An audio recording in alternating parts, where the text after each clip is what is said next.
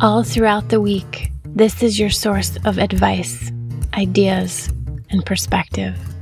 This is your reminder to breathe, to reflect, to grow, and maybe even to see things a little differently. I am Emma Grace, and this is The Life Letters.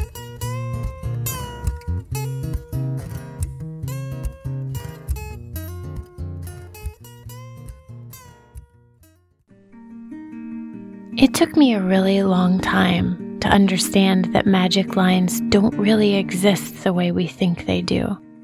All of us draw them. We think when this finally happens or that finally falls into place, that we'll be happy, financially secure, in shape, so many things. And we do it with trivial things and huge life altering things.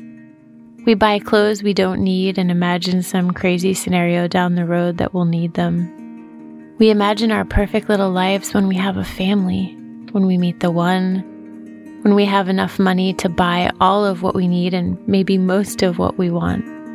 We literally think we are going to cross some imaginary magic line in time and enter this brand new world of everything is great now.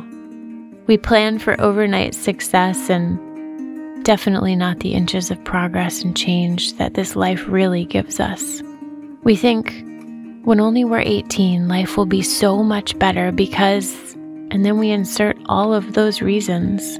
When we get to 18, we just want to be 21, don't we? Because, of course, that's even better than 18. At 21, we want to be 25. At 25, we want to be 30. And it just keeps going.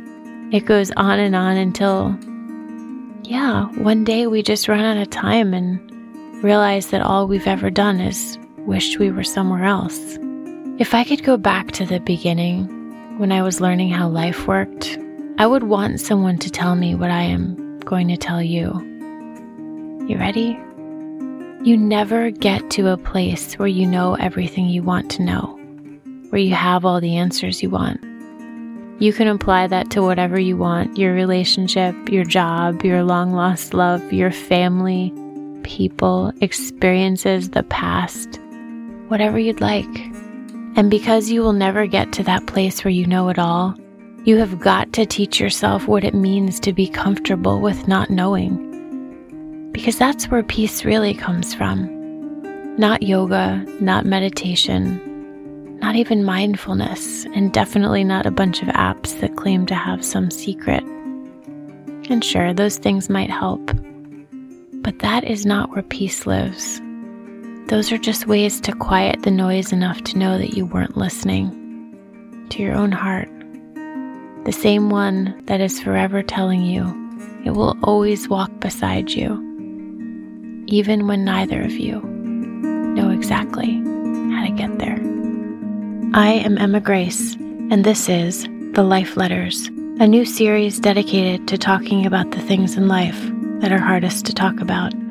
If you'd like to hear more, subscribe to this podcast and be sure to visit Live in the Details on Instagram and Facebook.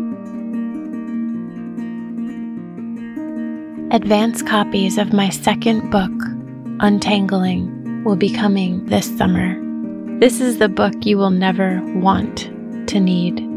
But like a conversation with a best friend, untangling will unravel the sometimes sequential, sometimes parallel stages of healing a heart.